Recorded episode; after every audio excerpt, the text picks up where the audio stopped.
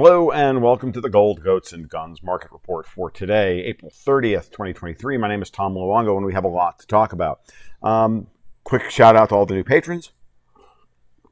And uh, it's a beautiful April morning here in North Florida. I don't know what else to really say.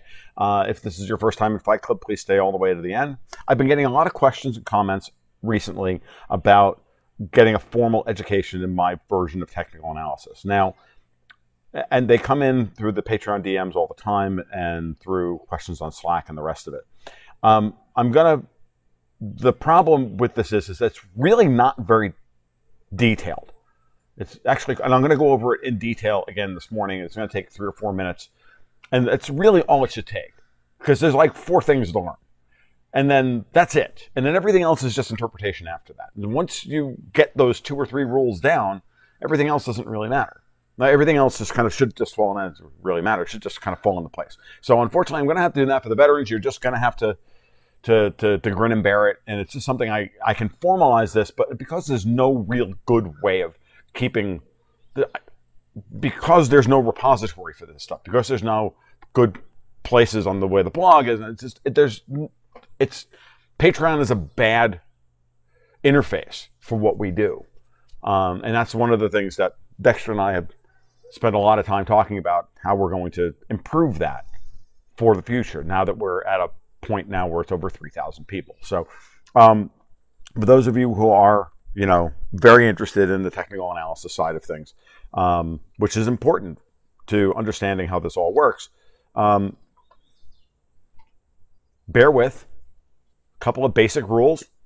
Listen to them very carefully, because, and we'll go from there. Okay. All right. OPEC. So the IEA came out earlier this week, the International Energy Association, which is you know another one of these godforsaken globalist institutions that are so goddamned important. I'm in a foul mood this morning, by the way. So if I if this is more NSF, more not safe for you know for work and than it normally is, well, you know, I'm sorry. I'm not I'm not the the, the best of moods this morning.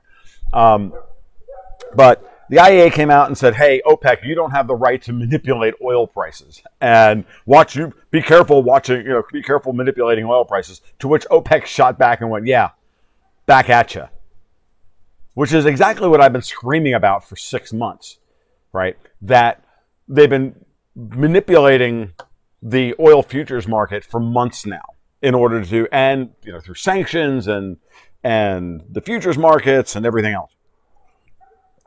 And you know, they had the unmitigated gall because, you know, these people are unbelievably shameless, narcissistic sons of cocksucking bitches.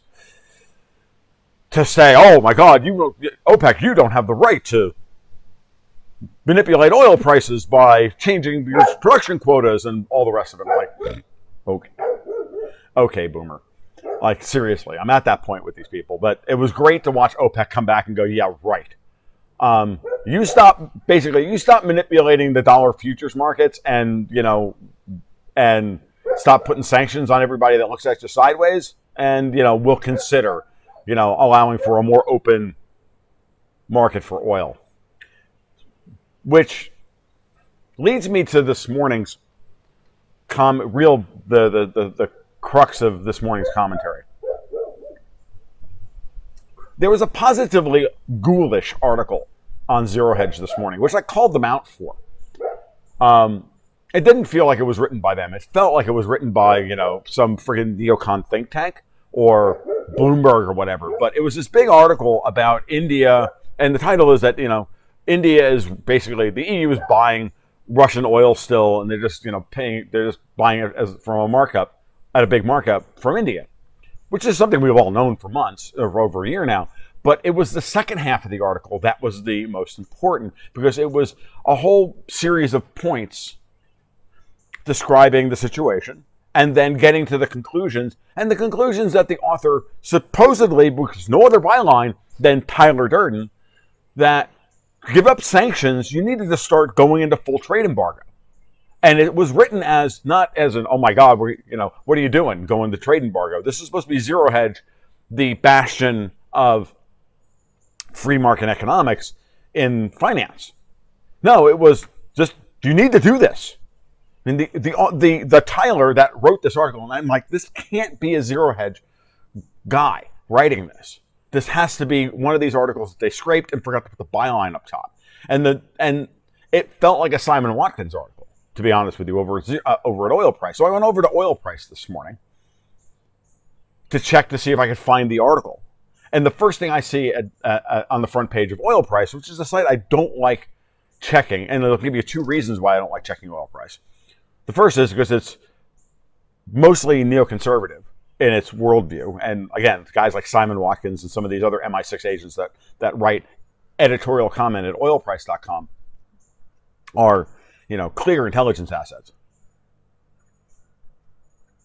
And then this, that's the first thing, reason why. The second thing is, is while I was there um, using Opera as my browser and not Brave. I use two different browsers, by the way on a daily basis. I use Opera and Brave. And Brave is where I go for most things, but there are some sites that render better in Opera. Uh, investing.com is one of them. So is um, like things like the CME and you know for the futures prices and stuff like that. There's just certain things that you know render better on Opera. So I have those two browsers on my in my um, open at all times. And mostly I have all the financial stuff in Opera, and I have all the general browsing stuff in Brave with uh, shields up as much as I can get away with.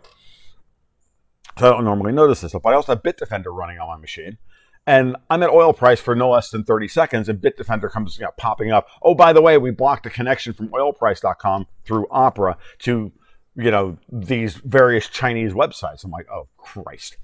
So, you know, oil price is completely infiltrated by the Chinese and MI6 and writing copy from MI6 and CIA and everything else. And I'm sure that's all part of the intelligence stuff. So, like, I don't even like going to oil price in the first place. So, this is all a big preamble for point number two, which is that there's the headline top of oil price this morning. The biggest change to Brent crude ever is about to take place. Now, y'all know, longtime subscribers know that I only ever quote Brent crude. I don't qu- quote WTI. I don't track the price of WTI except as maybe the Brent WTI spread because WTI is not used to index the price of most of the oil in the world. Most of the oil in the world is indexed to, to, to North Sea Brent, period. It has been for a long time. It used to be about 85% of all oil quoted was quoted in relation to Brent. Hell, even the Russians, you know, used to, you know, would set their tax policy based on the price of Urals, which is almost always quoted in Brent as a premium or discount to Brent, usually as a discount to Brent because of the cost of doing business and converting into rubles and blah, blah, blah, blah. So the Russians always have had to you know, take five to seven dollars a barrel less for their Urals grade under under Brent crude. Now it's twenty five dollars a barrel, but you know whatever. But there's a big change coming to the Brent crude index, and that WTI will start to will become a part of the Brent pricing index from here forward. Now, WTI has traded at a discount to Brent anywhere from four to eight dollars over the last five years, um, because you know WTI hasn't been great, has been in huge supply, and uh, you know Brent hasn't been. The output on Brent has been falling, and uh, WTI has been rising. Right. So, what is that going to do? Well, the the the big thing, of course, is that it's going to support the uh, desire to bring the price of Brent crude down to try and uh, limit the amount of money that the Russians make on their oil price. They're, again, they're trying to push the price down because if WTI trades at a discount to Brent, once WTI is added into the index, Brent is going to drop another three or four dollars because the gap right now is about almost four bucks. So figure even if they, you know, even if they add WTI in as you know half or 35%, it's still going to you know narrow that spread again, shave a couple of dollars off the price of Brent, keep the price of oil under control. The goal here is to continue to control the price of Brent crude and keep it as low as possible. All right?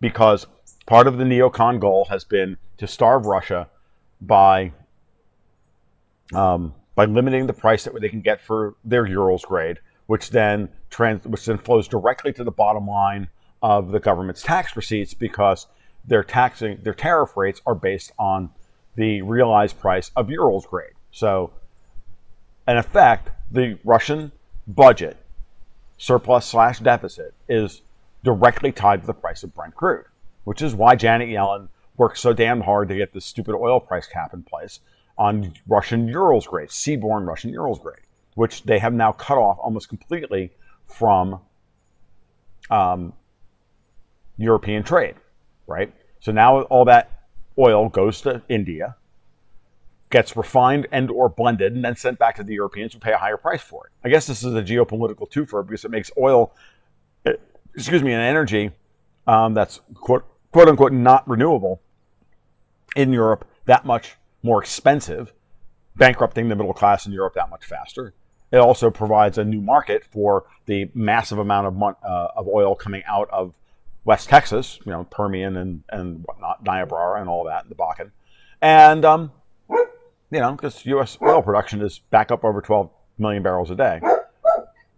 And uh, that's that.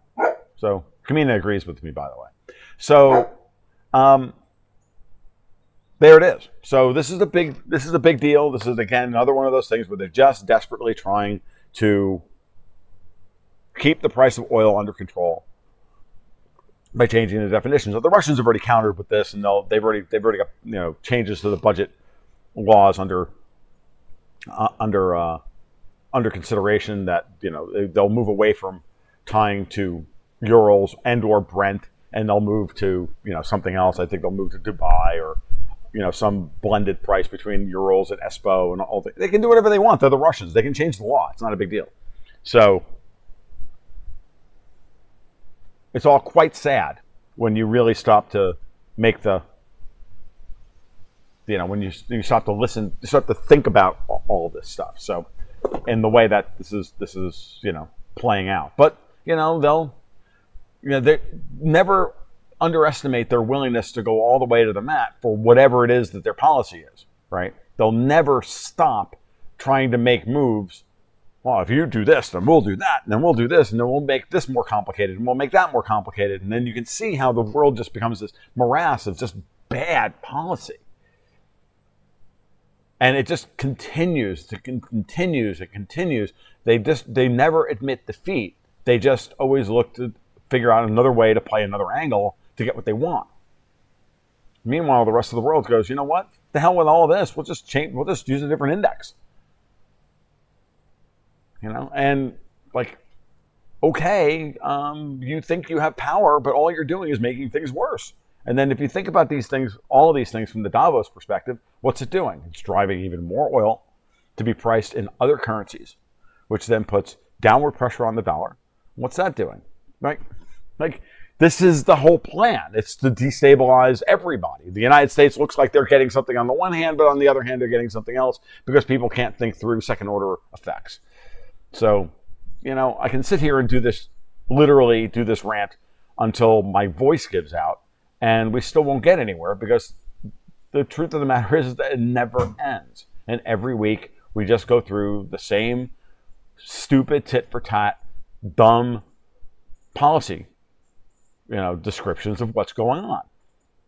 The IEA says stop using, you know, stop trying to use production cuts to to work against our sanctions policy.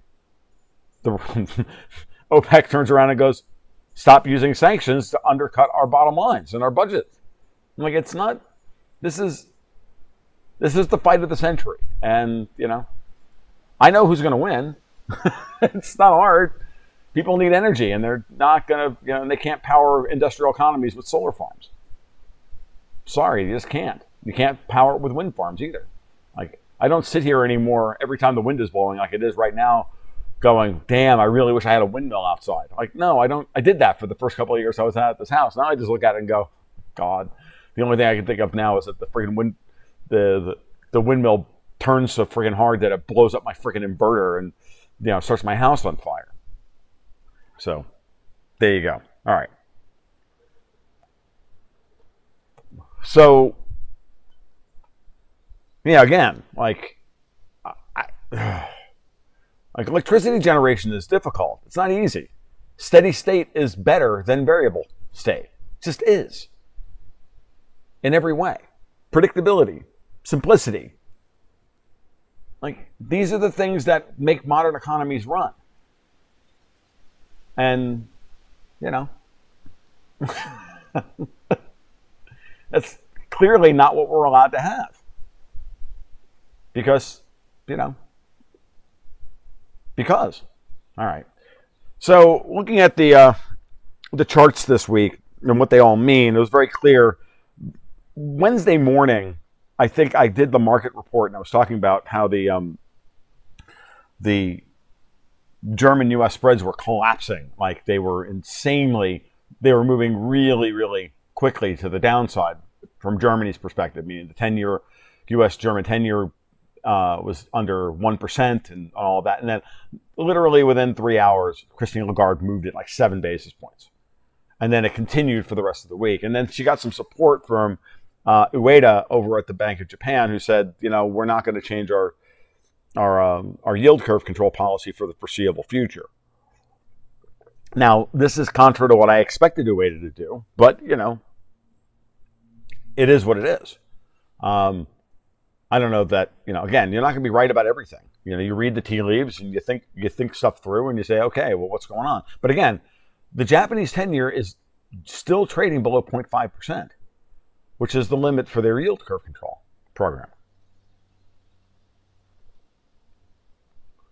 You know, there's a number of ways that that can be interpreted, and again, you know, there were two at- attempts on Prime Minister Kishida's life in the last week and then the Bank of Japan comes out and says, we're going to hold on to yield curve control.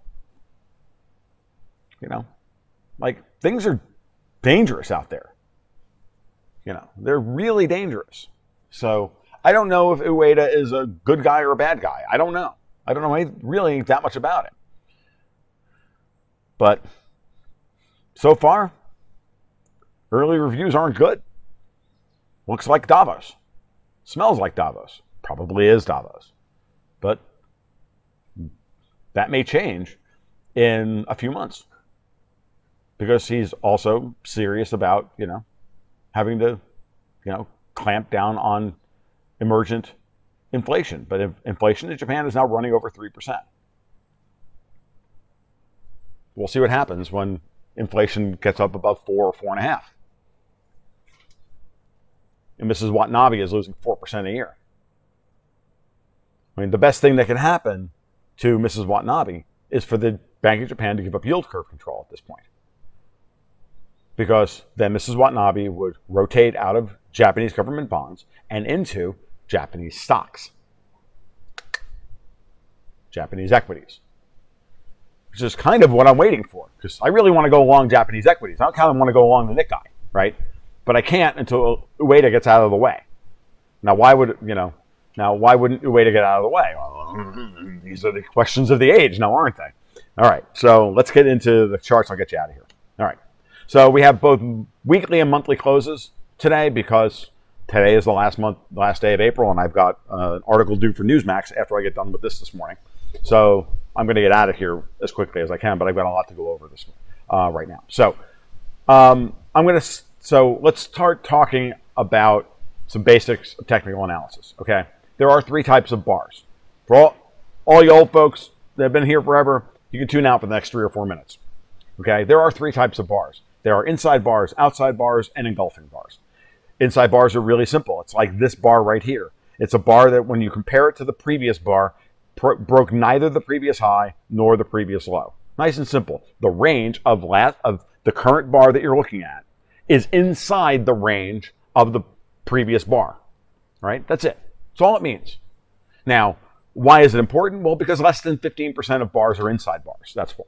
So that's a big edge. Anything that is not a coin flip is what you're looking for. You're looking for things that give you tradable edges in all of this. Quantifiable tradable edges, right? Where you can quantify your pot odds and then make a bet. And if, you know, and if the thing happens, then you can you know, if you've got a high probability setup and you put some money on the table, you've got a high probability of getting paid. This is no different than calculating pot odds if you play poker. So 90% of what I t- talk about here can be learned by calculating pot odds in poker. And that's a web, and that's five minutes worth of work in an article on a website. Okay. So inside bars break neither the previous high nor the previous low. Outside bars, well, that's where you break either the previous high or the previous low. You broke one of the two. There's three states, zero, one, and two, right? Now, that's where your tradable edge is. Well, yeah, that's really where your tradable edge is because 85% of bars, on average, depending on I mean, it's, every thing is different. Every currency, stock, metal, whatever you're trading is slightly different, and you can calculate the numbers for those, right? By just going back and grabbing a whole bunch of bar, a bunch of open, high, low, and close data, and doing some histogram work. It's not hard. It's very simple Excel stuff. You know, did you break the previous high? Yes. Did you break the previous low? You check versus either of those. You subtract one versus the other, and if you get a, you know, it's not hard. Okay, basic math.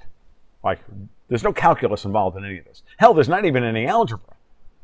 Okay, it's just, just counting and sorting. Okay. So inside bars, outside bars, 85% of bars either break the previous high or the previous low. This is an outside bar. We broke the previous high, but we didn't break the previous low.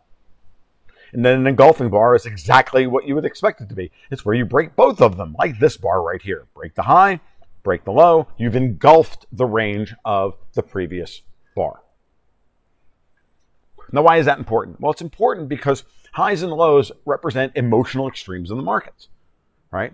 So a high is where the supply of sellers overwhelms the supply of buyers and are able to push the price away from the high, from whatever the high price was. At that, at the high, the market was kind of in balance between buyers and sellers, right? It's kind of at equilibrium at the high.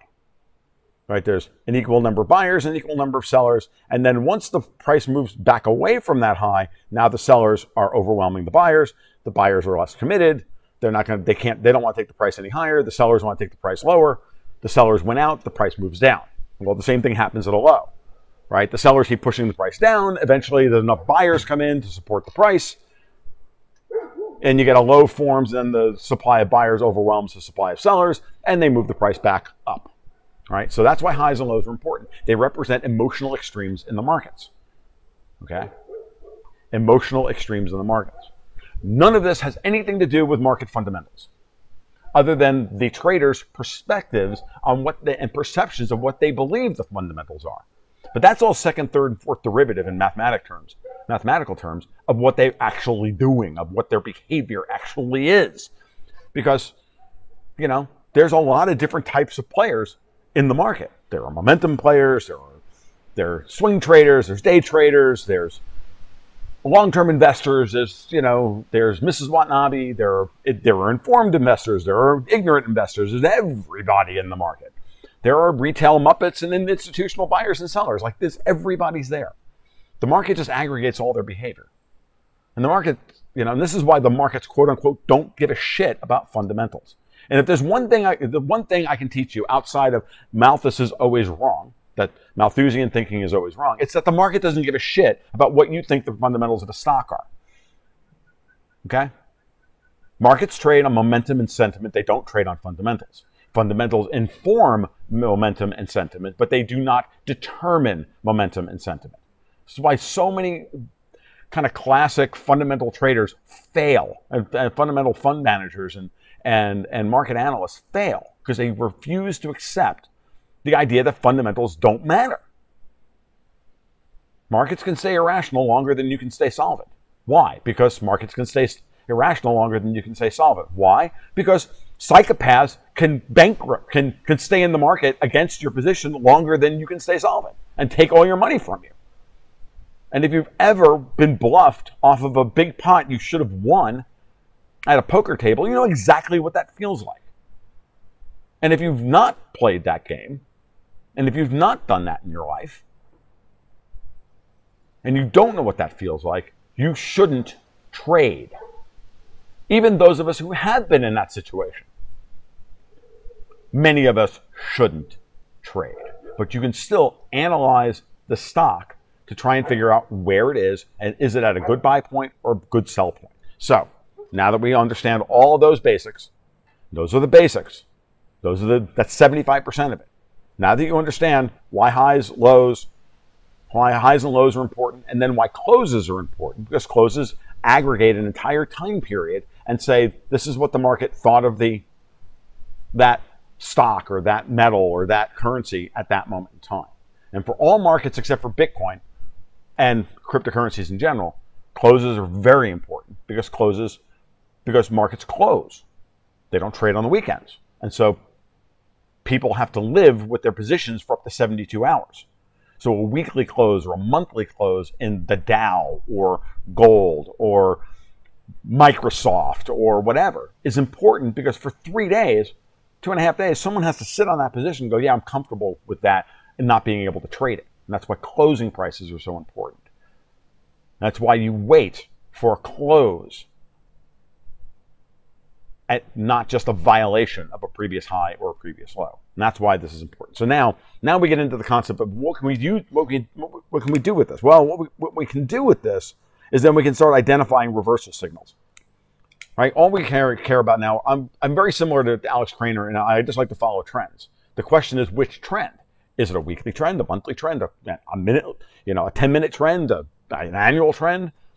Time aggregates, you know, time period, time frame should be matched to the type of investor you are. If you're, you know, a hyper active adrenaline addicted Momo monkey, you're trading 10 minute charts. And if you're a long term investor like, I don't know, Warren Buffett, you're looking at monthly, quarterly, and annual charts where you're aggregating large time frames to get a, a sense of what all of the market players are doing.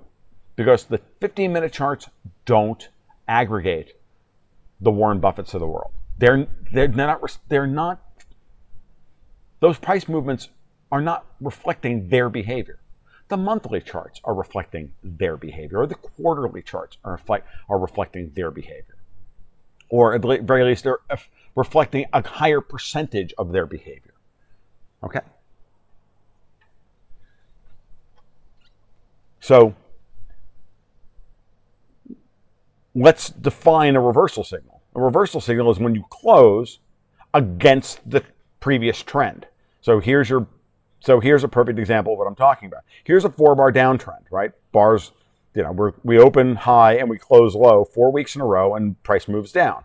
Now we get this bar, which is an engulfing bar because we broke the previous low and the previous high, and we closed above the high, the emotional extreme of the previous down bar, which is bearish, and we closed bullishly above it.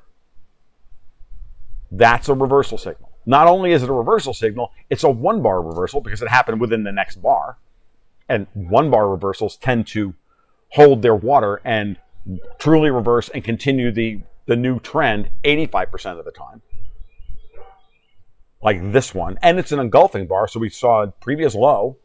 We broke a previous low and the previous high and closed above the previous high. That's huge. That's as bullish a signal as you can get in this system. Period. There's no other signal that's more that's more powerful than the bullish or bearish one bar engulfing reversal. Right? Look what happened here. We closed on the low, practically on the low. Had a massive 95, 98% chance of breaking the previous low versus the previous high. Right? Because all you had to do is traverse that little bit of difference down there. And then it shot right against it and closed against it the next week. It's a massive move, which is what sent gold from 1800 to nearly 2100. And we got a big move up, trade sideways for a little while, break a little bit higher, establish a new high, neatly by about a dollar, avoid a reversal here because the close here is hard to see, but the close here was about a dollar above this low. So no reversal there, even though we violated. Why closes are important. We violated the low, but it's not a it's not a reversal. It's not a reversal because you didn't close below the low. And then the next week you follow it up with an inside bar. Meaning the, the sellers are spooked. They don't want to take it back to the previous low, but the buyers aren't confident yet. So they didn't take it above the previous high. So now the market is sitting here going, oh, what do I do? Coming into the monthly close in gold. So all this fight, all this interesting stuff that's happening here aggregates down to, oh, well, what does it look like here? Well, we have the same thing. We have a seven bar downtrend here. We have a one bar, not maybe engulfing, I'm not really sure, reversal on the monthly chart six months ago, right? Here's the reversal signal right here. A nice three month uptrend. Uh, an avoided reversal here, and then a continuation. Because this reversal was avoided, and then we closed above this high, we got even more, more upside. But then we closed with, you know, far away from the monthly high, but it's still in gold terms an all-time monthly high closing price. Like we've never closed a month higher than this price than we just did in April. So not only do we have at the short-term level, the weekly level, uh, an avoided reversal bar with an inside bar setup for more upside this week, but the highest all-time monthly close. The problem, we also have a double top here on the monthly chart. What this means is, as I keep saying, the fight for 2000 continues. This is a big deal. And you'd expect the market to, you would expect a lot of uncommitted bulls to lose their, you know, to lose their shit above 2000. You'd see a whole lot of you know, overconfident bears come in at 2000 and then there's a whole lot of malign actors who don't want the price of gold to rise above $2000 because it makes them look bad coming in to help to keep sitting on the price. But constructively note the series of lows here. The series of lows keeps rising even within this kind of consolidation right? This fight big fights going on but the but the buyers keep coming in at higher prices. That's also bullish. Again these bars tell you a story. As long as you know how to read them, as long as you understand the market psychology that goes into them. Okay. So, and sometimes if it gets noisy like this, you're not really sure what this means, back out and look at a, lo- a, a longer time period. And, you know, like you can get weekly and monthly data from anywhere almost anywhere. Don't go to stock charts. They want you to spend money to get monthly charts when you get them for free from investing.com. Quarterly charts, annual charts, those you'll usually have to build yourself. I do them in Excel, but there's other there may there are other services out there that you can pay money for. I refuse to pay money because I'm cheap. Um, and I also have a system. And I've been told I've been I've been you know I've had a lot of people come up to me and you know say oh by the way you can you know spend this a little bit of money and then you can get these really advanced charts with this service. And I'm like yeah, but I like hand building the charts. Even Dexter gets angry with me about this stuff. And the reason I like hand building the charts is because then I have to spend a little bit of time looking at these things. It's a bit of a meditative thing. I get a time to, to live with these charts for a couple of minutes and then I can move on to the next thing. Sometimes the story is very obvious. Sometimes it's very subtle. Silver. Now that you know all the rules, those are all the rules. And if you see a reversal signal, like here's another one. Uh, one last rule: when you see a reversal signal in a shorter time frame, immediately go out to the longer time frame and see if it's significant. Because look, we had a reversal here on the weekly chart, ooh, and then it translated into a reversal signal on the monthly chart at the same time. Homework: did it translate into a a, a reversal signal on the quarterly chart? You can do the math. You can plot this out.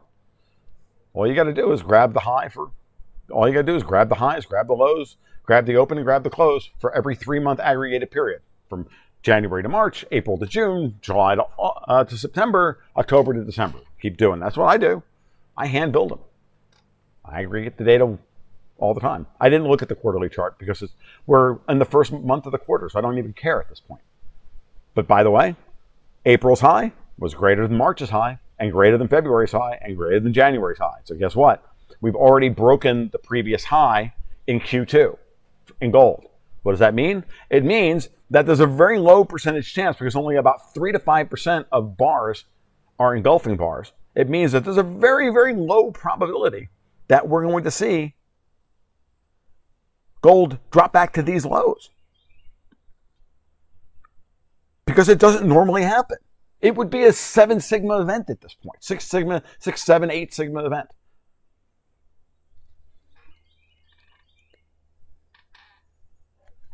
Okay? This is the power of understanding these things. Okay? So, this month, we have a 37% chance of breaking April's high in May. We have a 47% chance of breaking April's low in May, based on Friday's closing price, and that if gold opens at Friday's price.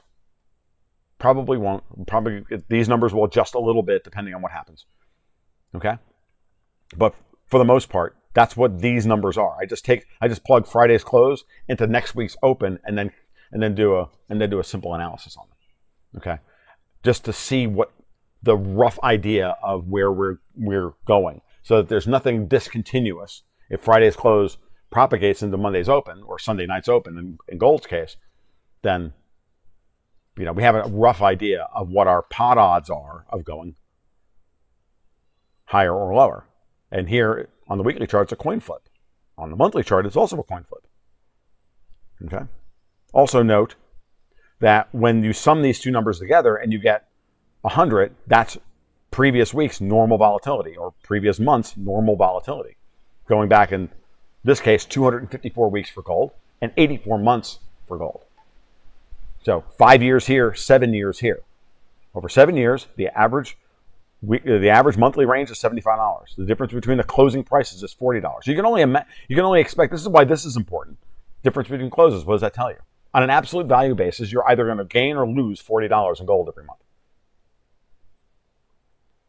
So if you get more than a forty dollar move in gold during a monthly, during like 10, two days into the month or five days into the month, you think you're not going to get a correction on the weekly chart at some point. That's what these numbers are for.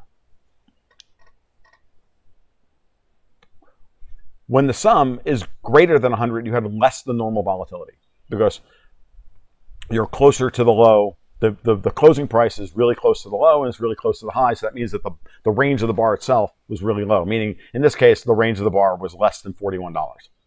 When it's higher than that, when it's less than 100%, that means that the high and low are farther away, lowering the probability that you'll break them, and therefore the range here was greater than $75. Okay. All right, that's it. All right, the oldsters, you can come back into the, the market report. All right, or OGs, you can come back into the market report. Silver. Um, silver broke the previous low last week, but closed up in here. This is great after a huge move like this to see no uh, no commitment from the from um, from silver traders to take the price on a closing basis back below $25, which is way above this cluster of highs here. If you draw a horizontal line across the chart, you'll see some some what used to be resistance, which we broke through, and now it becomes and former resistance becomes support once you're above it, right? So that's why this is important. Okay. That's why breaking highs and lows are also important because now projecting out into the future, if you were to take this line, propagate it, you know, here and go all the way back, you'd see what I'm talking about. But you can draw one like right here. These lows, you can draw these uh, a, line between here, here, and here, and draw, draw a straight line across. And then you can say, well, it will probably correct back to that. Well, in this in silver's case, you know, we should see a retest of the low 20, the low 24s, which we did, and we bounced right off of it. Very bullish. This is kind of bullish consolidation of previous gains. Right? The bulls are not done trying to push silver higher, but they are backing off on their positions a little bit because, you know, Trading is dangerous. You could lose your money. So backing out into the uh, into the monthly chart, what do we have? Well, we have a close this month above these highs. That's very that's very bullish, right? Um, we had a two bar reversal here, correct? Right. So here's your four bar uptrend. Here's your two bar reversal. It took two bars to close below this low on the monthly chart, which was then re- not reversed, but we got a new bottom formed and then we had a high probability setup that we would break the previous high and then get some momentum and possibly even break these highs here, which would then constitute a reversal. So this is an uptrend that's reversed with a two bar reversal. That's then immediately reversed with a two bar reversal. This is one of those two bar reversals that failed to continue the trend. This is that 35% of the time when the two bar reversal fails. Then again, this was also greater than normal volatility, and therefore was all the energy expended pushing the price down to here. And then the bulls just came in and said, you know what, 20 bucks on silver is a steal. And now we're back to 25. And now drawing a horizontal um, line off of this high closing price here, you can see we closed just shy of it in April. We got a pretty, you know, and then we have pretty ugly probabilities for this month. But again, silver right now is looks like its volatility is starting to rise, which is usually a good sign for, you know, we've got an uptrend that the uptrend is going to continue. We'll see, but that's where we are. Silver looks good, both at the weekly chart level. Hey, we're getting a little bit of a pullback, consolidation, people forming up their positions, getting used to the price of 25, and that propagated into the monthly chart of a two-bar reversal. I got news for you. Technical traders are going to look at that two-bar reversal and they're going to want to and they're going to buy it on the open. And we'll be shocked if we don't buy if we don't see a buy on the open. We also have six to four pot odds that we're going higher versus lower this week. Right at normal volatility. This is normal volatility for silver. Sum here is 102%. Can't get much closer to 100 than that. And we got six to four pot odds. 60% chance of going higher, 40% chance of going lower. Right? Not a great probability setup. So if you were a if you were a guy trying to trade this, I wouldn't trade this, right? I would wait for the for the price to break the high, and then I would go long, and I would give this up. I would give this distance up because if you get the break here, you'll probably get a move to 26, and you've got more. Um, you got more upside waiting for the break than taking the chance here that you'll lose 60 cents to the downside. But that's me. You do what you want. Bitcoin. Um, same thing with gold, really. Bitcoin avoided a reversal signal two weeks ago. You can't see it because it's like within a couple of dollars, but it did. Um, and then we got a nice double bottom here. Well, triple bottom, really. This is all these clusters, all these lows here are great because there's no closing prices below really like 28,000. That's good. We got a nice move back into the 29s, and this is this morning. Now, Bitcoin hasn't closed for the month yet, though, because today is April 30th. So when Bitcoin, so at uh, 12 p.m. Greenwich Mean Time tonight, we will get the actual official monthly close for Bitcoin. But unless something catastrophic happens, all we have now is a nice, nicely formed four-month uptrend in Bitcoin. We had the massive collapse from 68 grand down to 16. The downtrend continued on the monthly basis right? All this noise in, you know, all this noise gets gets normed out to this nice, big, strong reversal signal, breaking the high here, here, here, here, and closing above the open. And yeah, only going back, it, it broke four highs on the close, closed high into the end of the month, and then took its time and then broke and then broke higher with a nice, you know, correction and engulfing move higher. Right? All good. I think Bitcoin looks great here. And I'm really happy that we killed the reversal signal. Because remember, in order to reverse this uptrend, we had to get a we had to get a close below this low to get the two bar reversal here. The reversal was avoided completely. And with this level of volatility, I wouldn't consider this a continuation of this uptrend. Right? This uptrend's been arrested. Now we're setting up a, range trade between 27.5 or so and 31,000. And now we're, what we're what we're waiting for is a break of this high or this high.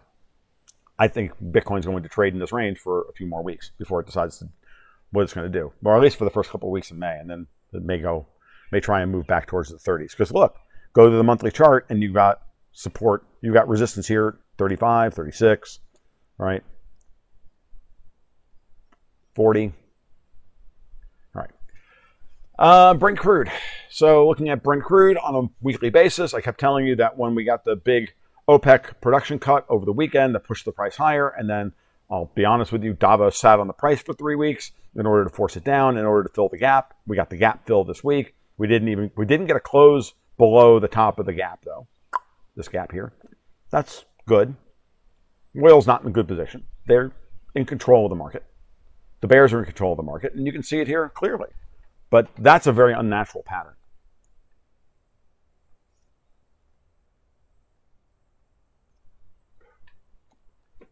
There's not much appetite for oil below $80. Okay.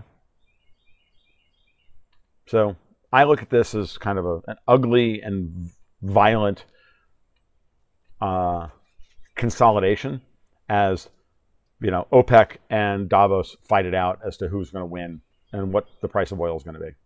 Geopolitically, we know that they want uh, that Davos wants desperately wants fifty dollar a barrel oil. The Biden administration wants to refill the SPR at fifty bucks. They um, also want to get uh, gasoline prices down below three dollars a gallon, and they need to break um, they need to break the market. I don't know if they're going to be able to do it, but we'll see. We've had a lot of um, requests for natural gas stocks in the last few weeks, and I've got one this morning as well. So I wanted to do natural gas. I hadn't actually looked at the long-term natural gas price from a technical perspective in a while. I, have been noting the nat gas price here and there, and I knew kind of intuitively that we had a, a, reversal signal two weeks ago because I knew we were trading at two, and then we're back above 230, 240. Or I'm like, we have to have thrown. I mean, just intuitively, I'm like, we had to have thrown a reversal signal. I was correct. Uh, we get a little bit of an engulfing bar here, but continuation of the uptrend. It's very strong.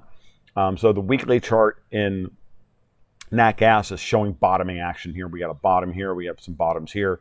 So anything below two dollars is getting bought, and um, the market is firming up. We're into the middle of the summer now. People are going to be turning on their air conditioners and refilling, you know, for the fall, for the winter, and blah blah blah blah. So nat gas prices are going to start rising. Um, old wells that were not replaced will be drying up. You know, they'll start dr- drilling new wells, but you know, Will they drill as many replacement wells? That's a good question. I don't know.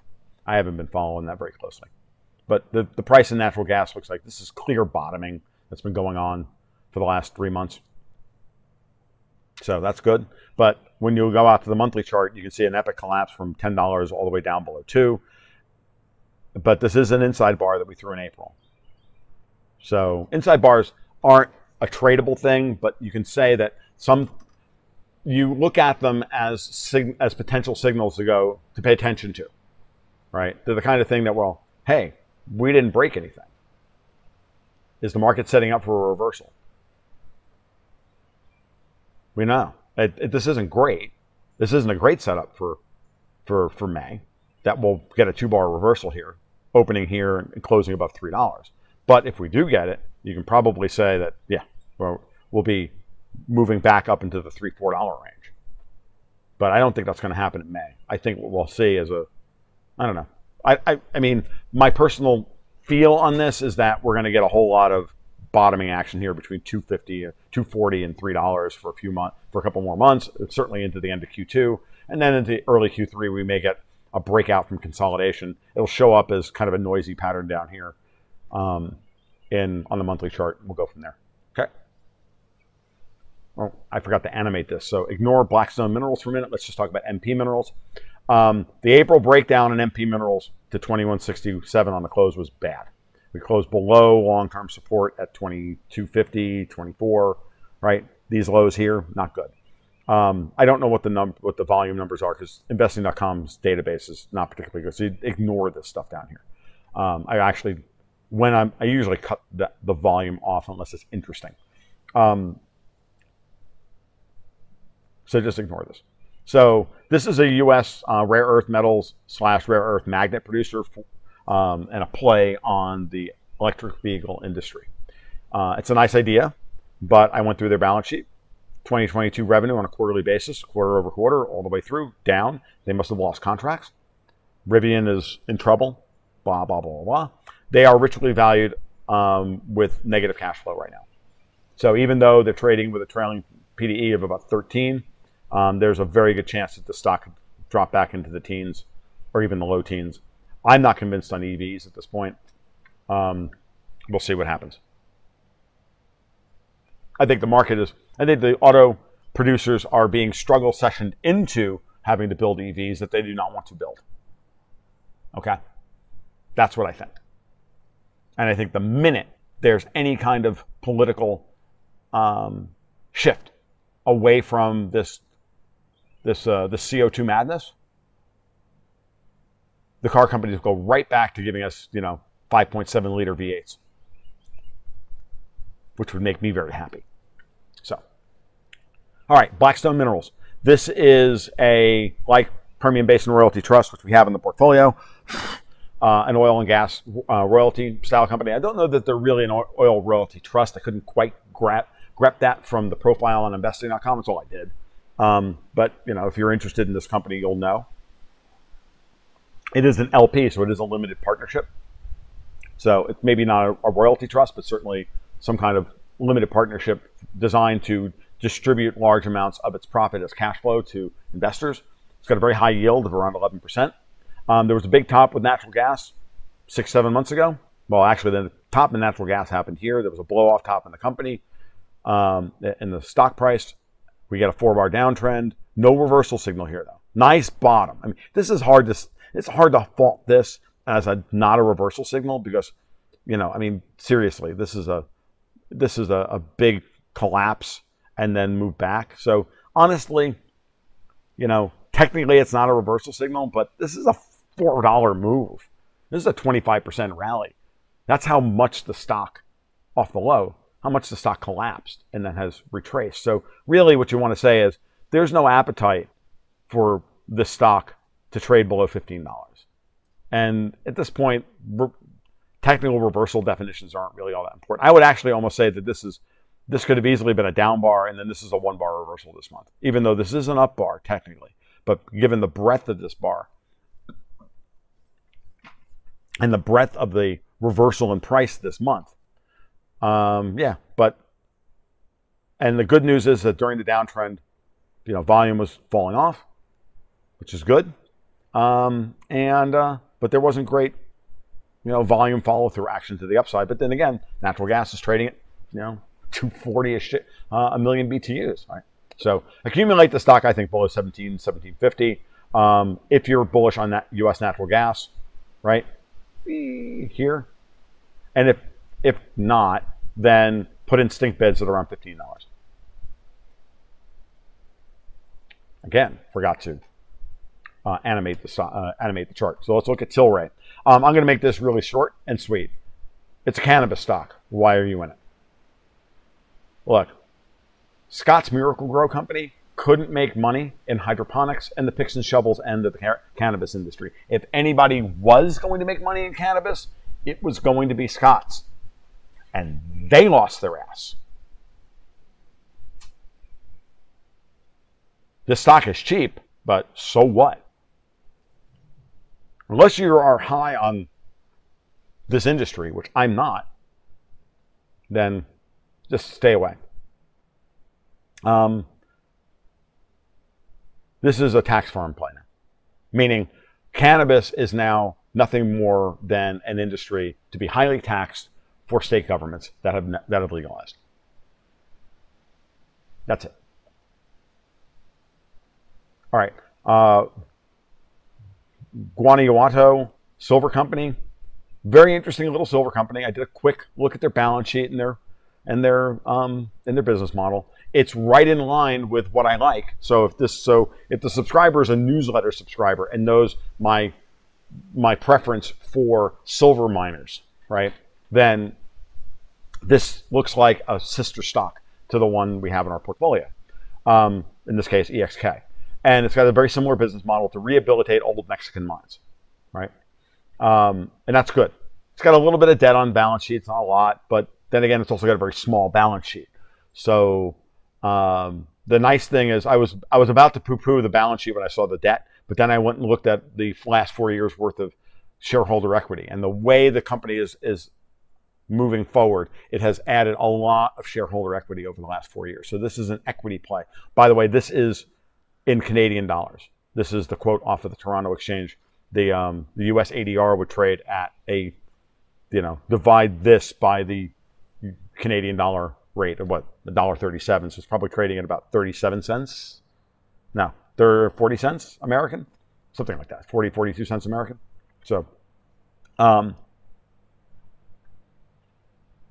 uh, yeah. So I like the share. I like the rising shareholder equity, and it's and it's a sharp rise from year over year from 2019 to 2022. That's a good thing. So this is a good accumulation candidate here. And then somebody finally figured that out. Ooh, look at that.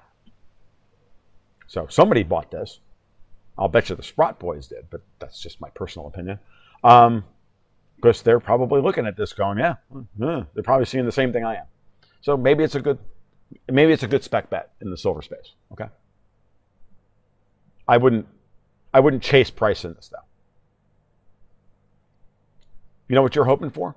You're hoping for continued languishing of the silver price for the next couple of weeks. Get everybody like un, un, uninterested in silver again, so the price drops back to 40 cents Canadian, and then pick it up then. Because then the opportunity for it to go to 70 cents on a move of silver back towards 30, oh, that's that's how you're making money. Okay, but you know, you got to follow this. just follow the price of silver and follow its sensitivity to the price of silver, and you'll you'll be okay. All right. Um, SOFR versus LIBOR. Uh, we are three days away from the FOMC's meeting on Wednesday. Fully expect 25 basis points. I think the entire market is happy with the idea of 25 basis points. Um, we are also noting that the SOFR curve continues to say that the Fed may again raise rates in late May, or sorry, in late June. Um, but it's not fully convinced about 25 basis points yet. But come on. Um, and what we have this week was, you know, a move back towards a slightly higher terminal rate. And, you know, the, the, and even with the whole, you know, uh, volatility in uh, First Republic Bank, um, and I'm really glad that I kept saying to everybody, every time I was asked about First Republic Bank, I kept saying, you know what, too early, don't catch a falling knife, too early, don't catch a falling knife. I certainly hope everybody listened to me because the first time I did it, the stock was trading at 10. I said it could go down to 7, but don't buy it. And now it's trading at 4. Okay. This is being too early on a stock, on a company that is in serious trouble and is in the crosshairs of, or is certainly in the crossfire of a big political fight, is not a place you want to be as an investor. It really isn't. I wasn't telling any of you to buy Bitcoin in the 16,000s until we were six to seven weeks into that bottoming action. Same reason. Wait for the political ugly to clear. Then start thinking about it. Then really start thinking about it. And then then just wait for a breakout and then buy the breakout. And you'll do okay. And with Bitcoin, sometimes you have to be more nimble than wait for a weekly close. You got to be like, no, buy the horizontal breakout, whatever it is, and then you know, and be be in there and just buy it, you know, because Bitcoin's very volatile. All right. Um, so there's not much going on here. I want to note that on Wednesday, like I said in the opening remarks, that we had a these these um, curves were far lower than this. They were six to seven basis points lower that Wednesday morning than Wednesday's close. These are all closing prices, of course. So, and then we can see the massive buying spree that went on of the U.S. two-year, probably because of First Republic Bank, um, on Friday. I think the ECB was in there, and certainly what happened with the BOJ. There was a lot of people thinking, okay, the BOJ is going to keep our can allow me to keep my short yen carry trades in place. You know, these spreads are too tight. I can make some money on the spread. Um, dollar index though is firming up, trying to push towards uh, 102. I will probably put the U.S. dollar index soon up soon. We'll probably do it in a market report. The euro closed the month at a dollar ten, but again, it was inside of the it was at the low end of the bar and I really do think that the euro rally is very, very, very long in the tooth. Uh, the yuan was up a little bit. Uh, the yen, of course, collapsed after Ueda's press conference or you know his uh, his uh, uh, policy meeting. The the pound fell off a little bit. The ruble really doesn't matter very much. I just like to throw it up here just to show you that. Oh, by the way, that now the ruble is inversely the ruble dollar is now inversely correlated to oil. That the the lower oil goes, the more the ruble strengthens. It's a little weird. It just kind of shows you, you know, how much the ruble dollar index rate, um, exchange rate doesn't matter anymore. U.S. German 10 year comes in at, at around uh, 1.12, 1.3%, 1.13%, and copper's 390 a pound. Last thing to talk about is the Dow. All right, and let's not get too aggressive with the mouse wheel, Thomas. So here's our consolidation pattern in the Dow. Note the big engulfing bar here. Note the uh, attempted collapse below the midline of this. I don't have it drawn in here. Um, the midline of the consolidation price. So you just draw, you know, a bisecting line across here, right? Which I've shown in previous market reports. And there's the remnant of it. I just move it up and and and, and augment things. Um, you'll note that we closed above it because it was like the the bisector is like right around here. Okay, so note that there was a huge attempt to you know roll over and maybe reverse this uptrend, right? Because here's your five bar uptrend, here's your inside bar, and then oh look, we got a big move down, but then look at where we closed. This is why if you are on Tuesday or Wednesday screaming, "Oh my God, the Dow is going to collapse and it's going to be it's a reversal and it's over," um, you look like an idiot on Friday. That's why you wait for closing prices, folks. And you match your time frame. This is a classic example of how a bar, how a market can look really bad intra week and really good intra uh, by the end of the week, or vice versa. All of this shaded area norms out to this on the monthly chart. And again, look, woo, attempted collapse outside of the zone, didn't work. Big, huge move higher. Not quite a reversal signal of this reversal of this bar, but then again, this really isn't a downtrend. I mean, it is, but it's all within the context of the range of this bar. Basically, we're just trading within the range of this bar, and we're consolidating all of the, we're consolidating now after this one bar reversal of this big downtrend and the two bar uptrend, and then we're trading sideways and establishing a new range, just chopping within, you know, a 1500 point range. That's all we're doing but we're chopping to the we're chopping with an upside bias. So what happens with the Dow? Well, if you you are accumulating below 33,000 or in the 33,000 area and you're selling the 35,000 area, if you're if you're trying to accumulate and swing trade this, or you ignore all of that, buy the bottom here, and then be happy when we get a violation to the upside here. And if you don't like this pattern, and I'm not saying you should or you shouldn't, but if you're bearish on stocks, then don't buy at all and just wait for a break of the of the areas of the area. But here's the thing: note what happened the last time you tried. You, you if you went short the, the Dow here, everybody who was talking about the Dow was going to fall to 27,000 or 25,000 because it broke it broke down like it did back in March, just lost their ass.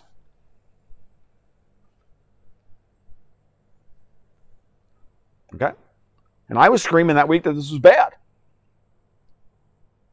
But my fundamental, this is where fundamentals come back in. Right?